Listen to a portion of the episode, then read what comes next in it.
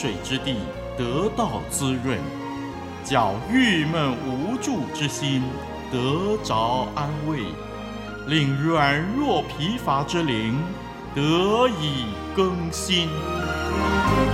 欢迎同来之曲《清泉甘露》。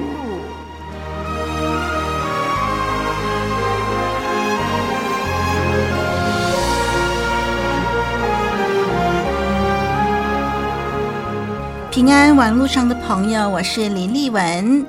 这会儿，请我们预备好来学习神的话语，这是非常宝贵的时间，因为今天在清泉甘露节目中，我们要研究创世纪里边一个非常重要的真理，那就是有关人类堕落的问题。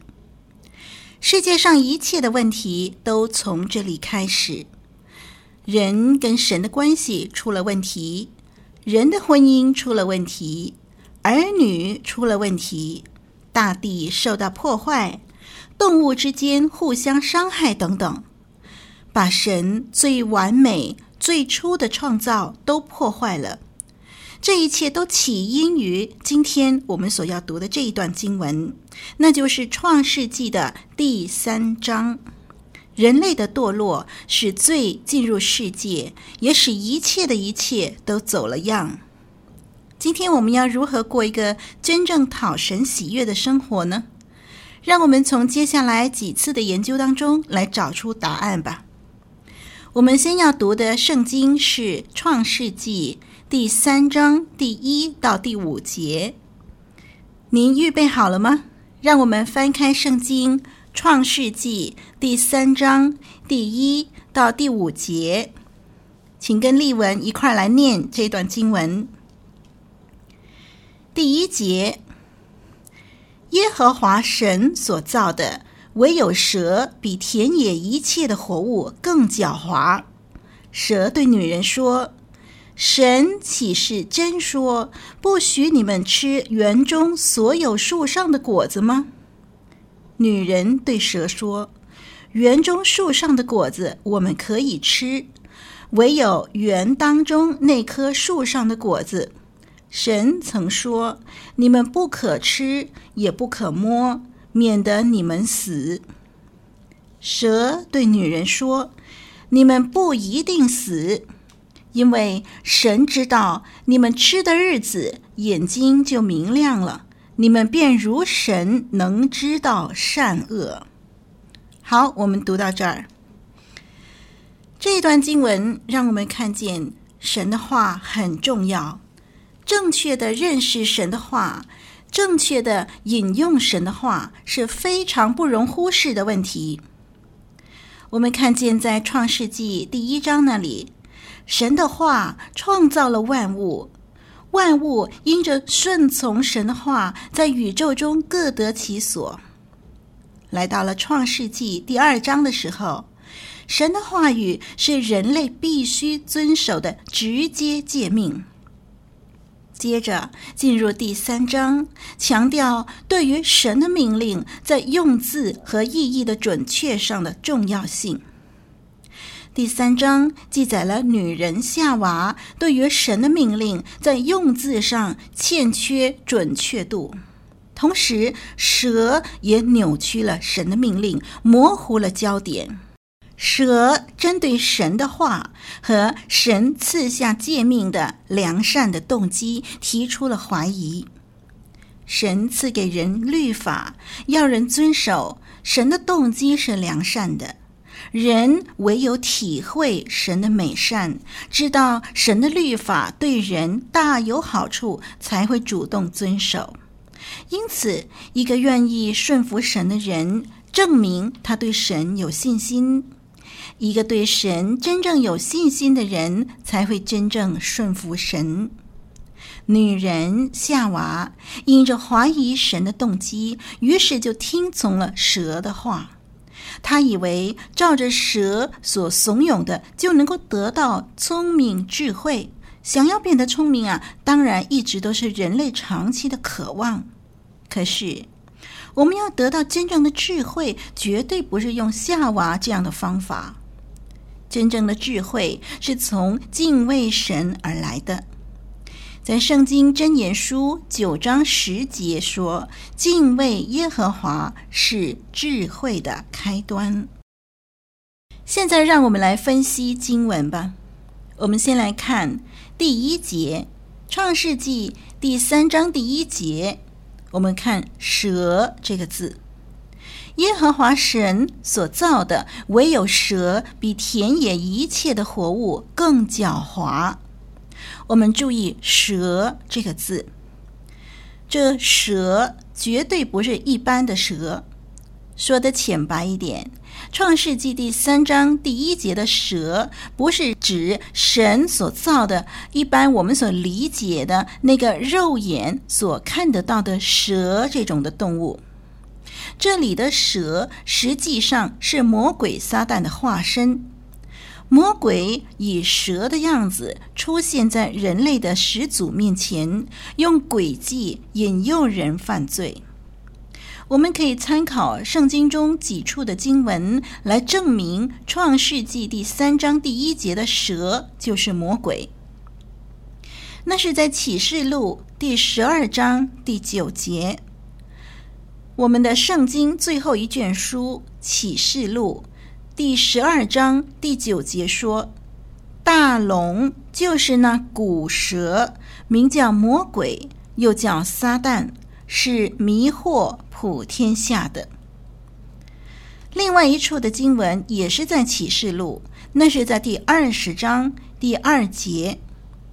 启示录第二章第二节说：“他捉住那龙，就是古蛇，又叫魔鬼，也叫撒旦，把它捆绑一千年。”我们从启示录很清楚地指出呢，《创世纪》第三章第一节的蛇就是撒旦，就是魔鬼。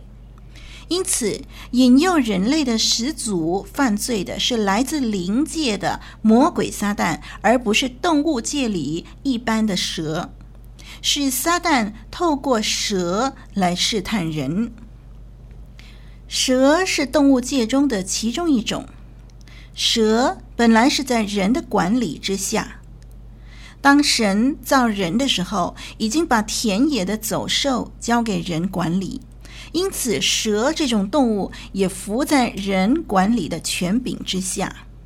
当然，在人类犯罪以前，一切的动物都不伤害人，包括蛇。人和大地和动物是和谐共处的。也因此，当撒旦要引诱人犯罪的时候，撒旦就把自己化身为一个本来伏在人管理之下的动物，以低姿态出现，以便让人失去防备警觉的心。撒旦就是那敌对者，与神为敌，他恶毒狡猾。由于他明白神的事情，就用言语制造混乱。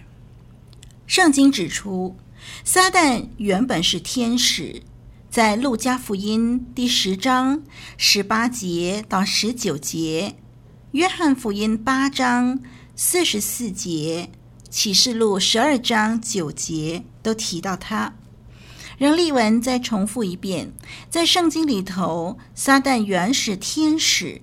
在《路加福音》第十章十八节到十九节，还有《约翰福音》八章四十四节，以及《启示录》十二章九节，都提到他。这个堕落的天使成了今日我们称之为撒旦，他的最终命运就是被耶稣基督所毁灭。您正在收听的节目是由活水之声录音室所提供的。我们的网址是 www.dot.livingwaterstudio.dot.net。L I V I N G W A T E R s t u d i o .dot n e t，请继续收听。让我们再来看另外一个字眼，也是在第三章的第一节，狡猾。我们看“狡猾”这个字，第三章第一节说：“唯有蛇比田野一切的活物更狡猾。”圣经一提到蛇的时候，就说蛇的本质是狡猾的。让我们留意，在华文“狡猾”带着负面的意思，但是原文“狡猾”这个字呢，arum 在英文圣经 NIV 翻译成 crafty。a r o m 这个字呢，除了可以翻译成狡猾以外，也可以翻成机灵、灵巧。一个机灵或者是灵巧的动物或者是人，呃，怎么说它是很机灵呢？就是说它可以知道什么地方有陷阱，什么地方隐藏着危险。所以呢，我们要做一个灵巧机灵的人，才不至于掉入别人设下的陷阱。主耶稣说：“我们要灵巧像蛇，寻良像鸽子。”阿 rumh。狡猾，或者说，呃，灵巧、机灵，嗯，就是这个意思。在神所造的一切活物当中，蛇最灵巧、最机灵。那么，这个本来很好的特质，如果用在不当的地方，就变成狡猾了。所以，华文圣经按照上下文所要表达的意思，就用更适合的字来翻译。arum 在创世纪第三章第一节这里翻译成狡猾，当然比翻译成灵巧机灵更适合了。蛇的灵巧机灵的特性本来用来作为它生存的工具，但是蛇呃，它使用这个特性来做坏事的时候啊，就变成了狡猾。创世纪第三章第一节的蛇指的是撒旦魔鬼的化身，他准备要引诱人类的始祖犯罪，所以是狡猾的。狡猾的蛇，也就是撒旦突然间出现，引致夏娃犯罪。到底撒旦是怎么样从天使的地位堕落，成为撒旦，又怎么样把自己化身为蛇，又如何接近人？在创世纪当中没有说明，这是一个奥秘，只有日后我们跟我们的主耶稣面对面的时候，才有可能揭开谜底。创世纪第三章只将重点摆在蛇究竟说了什么。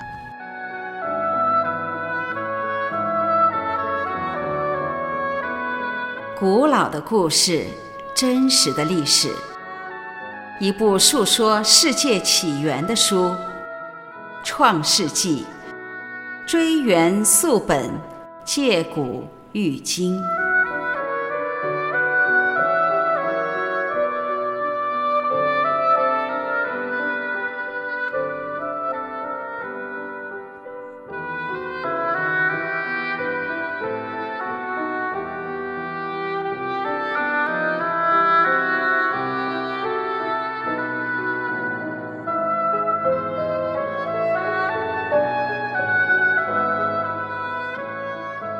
让我们再来把注意力放在另外一个字眼吧，那就是耶和华神，也是在第一节。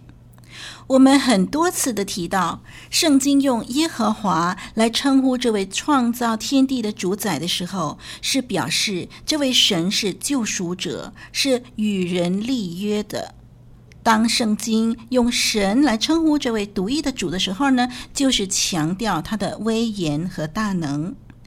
耶和华神如果同时使用的时候呢，那就是表示这位蛮有威严、蛮有大有能力的神，也是一位救赎者，也是一位与人立约的神。他虽然蛮有威严能力，可是他也是慈爱的，因为他是救赎者。他愿意拯救我们人。那么从第二章开始，我们就看见圣经不断的出现耶和华神同时出现的字眼了。特别呢是在提到创造人的过程的时候，耶和华神出现很多次。这位满有威严、大有能力的神，也是一位与人立约、施行拯救的慈爱的神。这样的一个信息，从对神的称呼就很清楚地表达出来。所以在创世纪第三章第一节一开始，再一次强调这个真理。可是，到了蛇开口对夏娃说话的时候，我们看见蛇就把耶和华省略了，只提到神这个字。换句话说，当蛇要开始进行挑拨离间的工作的时候，他就把神的慈爱救赎的本性，把神与人立约的这个神圣的关系给省略了。叫人忘记了、忽略了这层重要的关系。撒旦只把“神”这个字拿出来。神既然强调的是威严、大有能力，撒旦就刻意的将这个属性加以曲解，使人感觉到神是霸道的暴君。因为撒旦把“神”这个字连接到接下来要讲的话。撒旦说：“神岂是真说不许你们吃园中所有树上的果子吗？”撒旦把神连接到神所不许可的事情上，并且也混淆了神的话，让人专注在神所不许可的事，而忽略了神不许的良善动机，让人只专注神威严大能，而忘了神的拯救和立约。同时，将神的威严与大能曲解为蛮不讲理的霸道行为。撒旦何等的狡猾，何等的聪明！他引诱人类的第一句话，已经暗藏这么多的杀机。人如果没有跟神不断的保持密切的关系、紧密的连结，将会随时随地掉入撒旦的陷阱，完完全全受摆布。由于时间的关系，丽文这一集只能讲解到这里，请留意下一集的播出，我们会更深入的来解说这段经文其中的很宝贵的属灵的意义。请邀请更多的听众朋友一块儿来收听我们的节目，让我们可以在神的话语上有根有基，能够抵挡魔鬼撒旦的诡计。好，愿神祝福你，我是林丽文，再会。